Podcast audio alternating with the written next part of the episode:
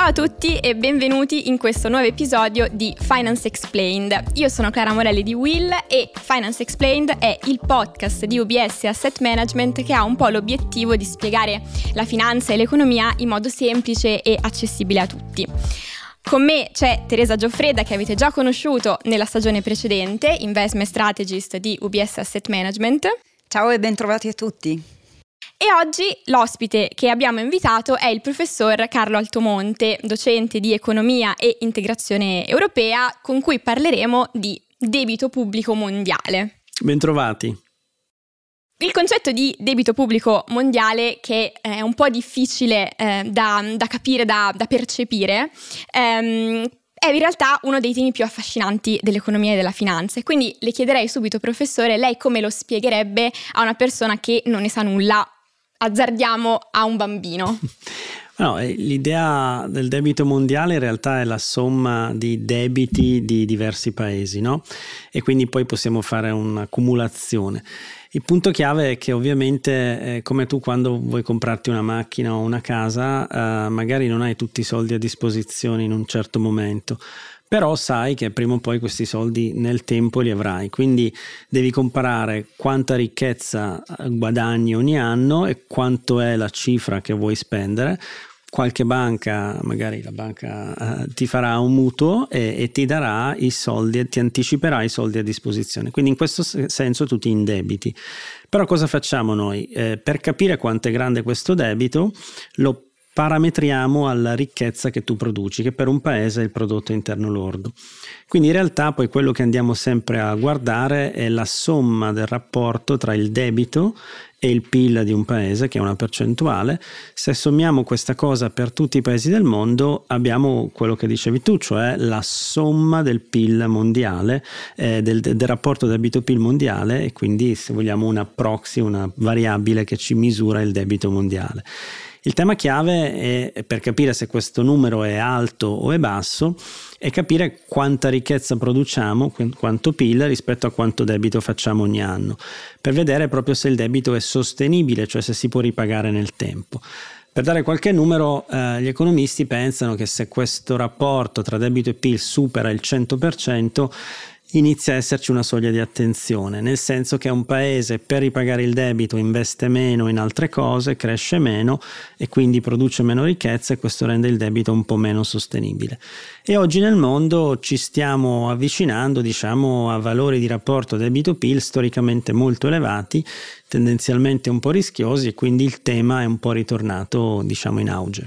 Ecco, però forse io qui farei la differenza su quello che è stato un po' il trend dei paesi sviluppati, forse con l'aggiunta della Cina, e il trend invece dei paesi emergenti nel, negli ultimi dieci anni. Se vediamo comunque il rapporto debito-PIL dei paesi emergenti è adesso intorno al 70%, anche inclusa la Cina, mentre comunque i paesi sviluppati sono attorno al 110%, quindi la spesa è aumentata notevolmente. Dicevo esclusa la Cina perché in realtà il debito lì è cresciuto tantissimo. Se allunghiamo l'orizzonte temporale ai 20 anni avevamo un debito PIL del 30% e adesso invece siamo saliti, abbiamo toccato quel fatidico 100%, quindi di solito quando si guarda appunto i mercati abbiamo anche eh, delle agenzie di rating che ci aiutano a capire la qualità eh, dei governi proprio mettendo in relazione il debito, il prodotto interno lordo e le prospettive di crescita e abbiamo visto le agenzie di rating ridurre comunque no, la qualità della Cina l'anno scorso. E in realtà una cosa analoga è successa anche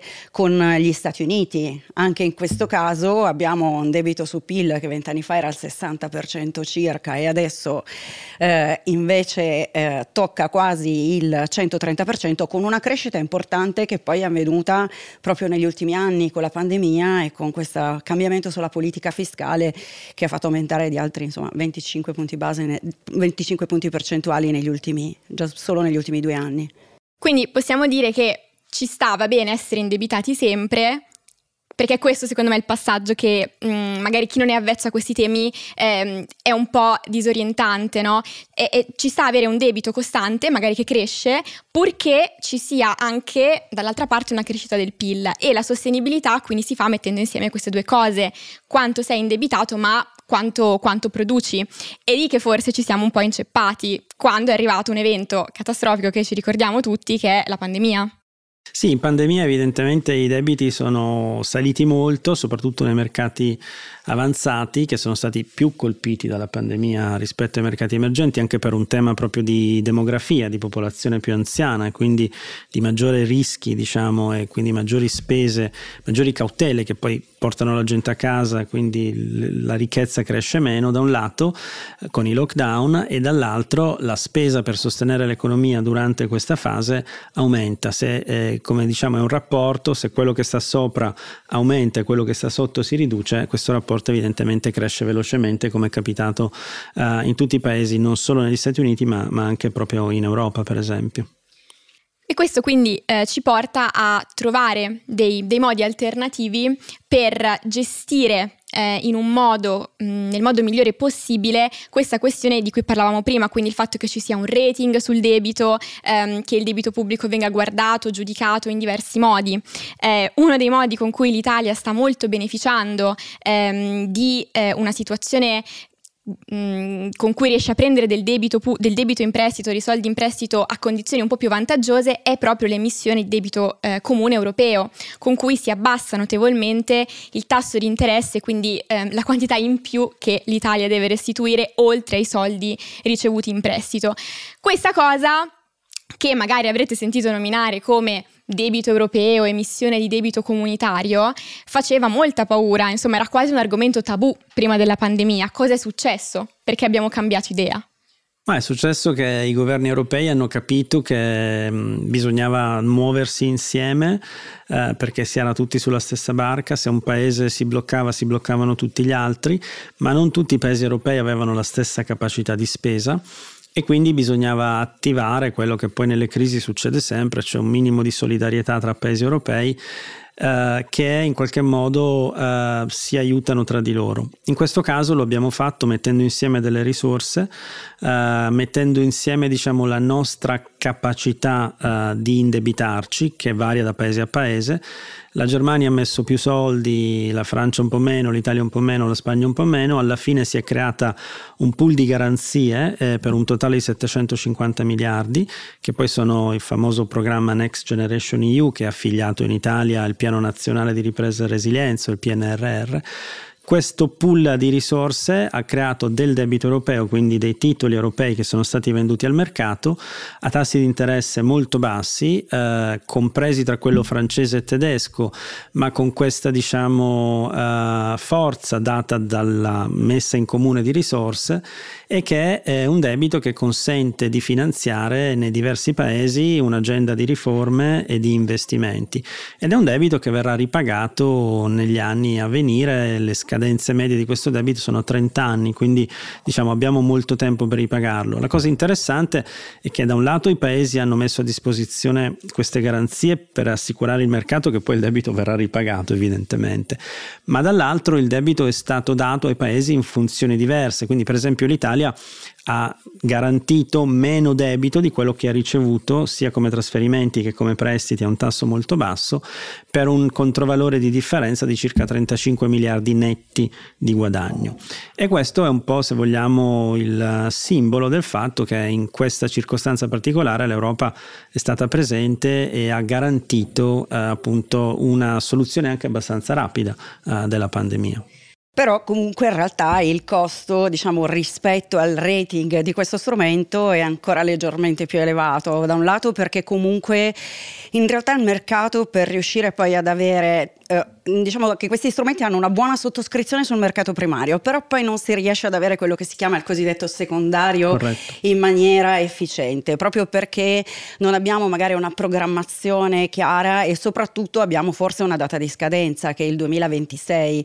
Questi strumenti, diciamo, più che assomigliare a un treasury americano, assomigliano più alle missioni eh, di un organismo sovranazionale come la Banca Mondiale. Ricordiamo che la Banca Mondiale era proprio nata per, per sovvenzioni menzionare diciamo, progetti di ricostruzione sull'Europa e il Giappone, adesso si occupa più di progetti singoli infrastrutturali eh, sui paesi emergenti, ma appunto è eh, un'unione di paesi donatori e riceventi eh, che riesce ad emettere comunque sul mercato a degli spread molto interessanti. Ecco, lo fa anche perché comunque c'è una continuità di progetti che per ora non abbiamo e quindi manca liquidità questo anche è, su questo, è un su punto chiave strumento. secondo me. Il punto chiave è proprio questo, cioè eh, noi abbiamo creato questo programma di debito europeo eh, che però eh, diciamo emette nuovo debito fino al 2026. Poi questo debito ha una scadenza molto lunga, come dicevo, oltre 30 anni.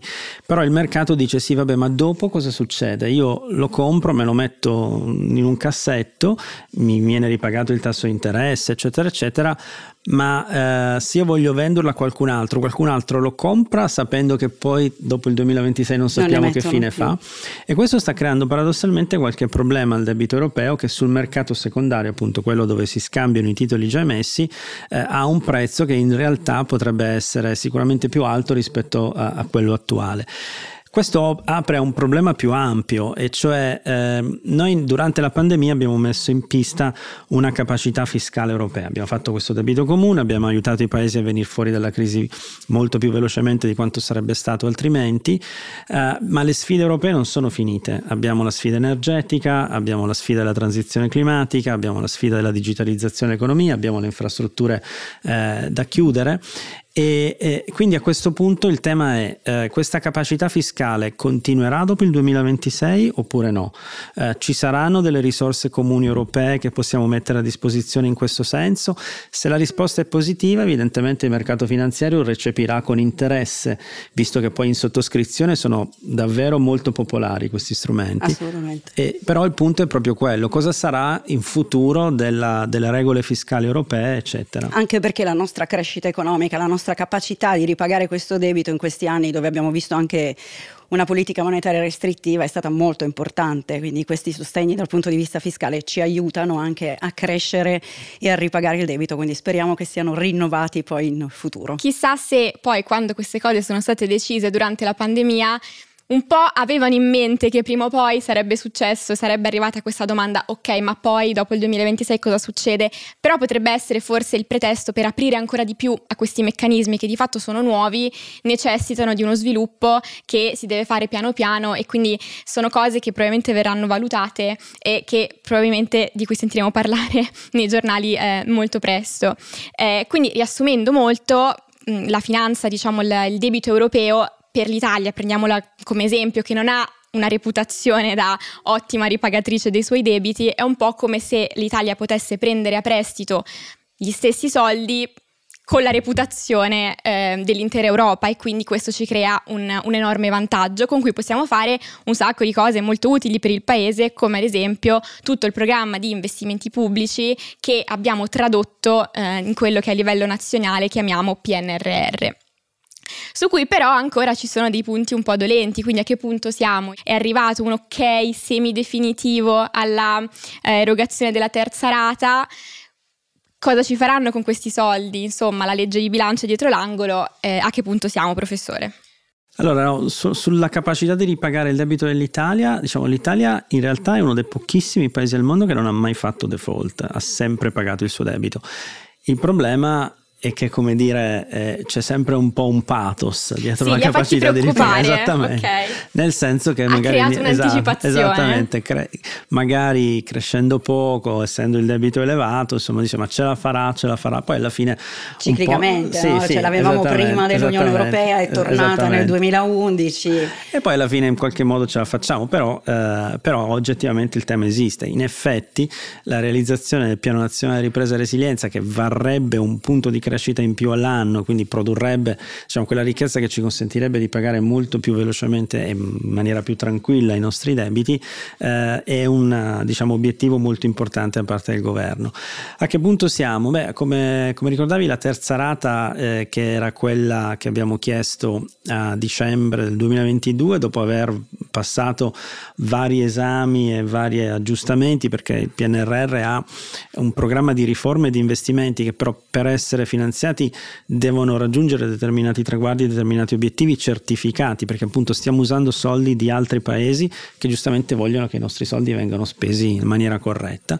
Quindi qua siamo andati avanti, eh, abbiamo cambiato in questi mesi un po' di cose del piano rispetto al precedente governo. Eh, ricordiamo il precedente governo aveva negoziato un piano che aveva ereditato ancora da quello precedente, quindi fondamentalmente anche nel negoziato ci siamo dovuti eh, in qualche modo arrangiare con una serie di cose, quindi c'erano delle questioni da sistemare, in particolare c'erano gli investimenti molto piccoli, molto polverizzati sul territorio che avevano un costo amministrativo molto alto eh, e che era difficile chiudere entro il 2026 la data di scadenza appunto del PNRR stesso. Il governo ha deciso che questi investimenti piccoli, tra virgolette, sui comuni vengano spostati su altri fondi un po' più facili da usare, sul PNRR si concentreranno entro il 2026 grandi investimenti infrastrutturali del paese, grandi investimenti energetici energetici, investimenti nella digitalizzazione, tutta la transizione energetica. Quindi eh, su questo eh, stiamo aspettando di chiudere diciamo, il negoziato con Bruxelles per mm, l'ultimo round appunto di aggiustamenti, però eh, i numeri ci dicono l'anno scorso e probabilmente anche quest'anno che eh, il Paese sta investendo, grazie al PNRR, almeno 20 miliardi di euro di investimento di spesa pubblica l'anno, che è una cifra per noi molto alta storicamente. Quindi metterla giù vuol dire che in qualche modo avremo un supporto alla crescita e ovviamente dobbiamo monitorare che la cosa venga fatta bene con tutti i crismi eccetera, però eh, diciamo il piano Finora va. diciamo che i risultati comunque si, iniziano, cioè, si sono fatti vedere anche perché già da inizio anno abbiamo avuto una crescita superiore a tanti paesi della zona euro, ovviamente Germania in particolare che ha un'economia molto più aperta della nostra, risente molto più, di più del rallentamento globale, per cui il, per un'economia anche un po' più chiusa come l'Italia rispetto a quelle di altri paesi europei, un, un supporto diciamo, come il PNRR sull'economia domestica è particolarmente eh, efficace, quindi ci aiuta, eh, come dicevamo, a crescere. Lo stiamo già dimostrando anche in questa fase di rallentamento dove stiamo tenendo meglio comunque degli altri paesi europei. Assolutamente, da non sottovalutare anche l'impatto delle riforme che comunque il piano ha. Per darvi un numero, eh, il tempo medio dei permessi per la realizzazione di opere di energie rinnovabili l'anno scorso è sceso del 55%, cioè la metà con ancora, perché uno può dire sì è sceso da valori altissimi, però è sceso della eh metà. Quindi se ci vuole un po' di pazienza, come sapete il paese è molto complesso, molto articolato tra nord e sud, con una burocrazia che insomma riformare è complicato, però secondo me abbiamo iniziato questo percorso, io sono abbastanza fiducioso. Meno male che c'è qualcuno che ci dà delle notizie positive. e, um, avete toccato entrambi un tema cui, con cui vorrei magari concludere. Um, abbiamo parlato prima di Grecia e poi di Germania che fino a poco tempo fa si trovavano in due posizioni quasi opposte rispetto a come sono adesso. Oggi eh, aprendo i giornali, eh, su quasi mh, t- tutte le testate internazionali si parlava di Germania come il nuovo malato d'Europa, invece c'è la Grecia che era il malato d'Europa del periodo dell'austerity che ha avuto invece un upgrading dei suoi titoli di debito. Eh, quindi questo ci dà anche un po' um, un'idea di come gli equilibri possono cambiare molto all'interno di uno spazio geografico relativamente limitato che è l'Unione Europea. Quindi eh, volevo un attimo un vostro commento su queste, entrambe, su queste due cose ehm, in ottica futura, il fatto che la Germania inizia a essere un po' in difficoltà forse la renderà un, un, alleato ancora più forte per l'Italia, che quindi inizieremo a capirci un pochino di più? Ma eh, questo potrebbe aiutare, nel senso la Germania è in difficoltà perché eh, loro avevano un modello di crescita tutto in gran parte basato sulle esportazioni verso il resto del mondo, in particolare la Cina. Eh, tramite la Germania ovviamente crescevamo anche noi perché vendevamo noi prodotti ai tedeschi che poi li esportavano e nel mondo di oggi, in cui un po' il tema della globalizzazione, la crisi cinese, il rallentamento globale sono più sicuramente a rischio, la Germania sente questo cambio di modello. Un numero molto semplice, eh, eh, oggi in Cina eh, la stragrande maggioranza di auto nuove vendute sono auto elettriche eh, e la Germania su questo è rimasta molto indietro, quindi diciamo anzi ha, importiamo dalla Cina anzi importiamo auto elettriche dalla Cina. Quindi la Germania in qualche modo soffre di questa cosa e ovviamente per cambiare modello deve investire molto di più sulla transizione climatica, sulla transizione digitale, su cui sono pure indietro, anche più indietro di noi, e questo richiede risorse pubbliche, risorse pubbliche che evidentemente possono anche arrivare dall'Europa, quindi forse da questo punto di vista eh, ci, eh, ci, conforta l'idea che possono, potrebbero essere un po' meno, come dire, rigidi. rigidi. rispetto al passato. Certo lo rimangono in termini di politica monetaria, perché comunque Beh, diciamo che l'indicazione esatto, nel combattere l'inflazione rimane comunque il principio cardine. D'altro canto invece è carina l'idea che la Grecia, che dato attraverso la crisi, si è beccata tutte le riforme dell'Unione Europea, ma è stata anche il principale beneficiario del Piano Nazionale di Ripresa e Resilienza in termini pro capite, grazie a questo impulso oggi è diciamo, un paese che eh, risorge eh, dalla crisi che ha avuto eh, dieci anni fa. Esatto, poi a livello di solito di investimenti noi per quello diciamo di essere sempre molto diversificati perché come dicevi anche tu prima Clara le cose cambiano comunque nel tempo e bisogna comunque stare attenti a questi cambiamenti di trend. Assolutamente sì.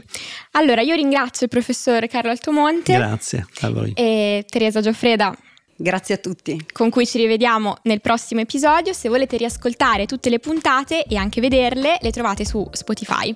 Ci vediamo al prossimo episodio. Ciao. A presto. Arrivederci.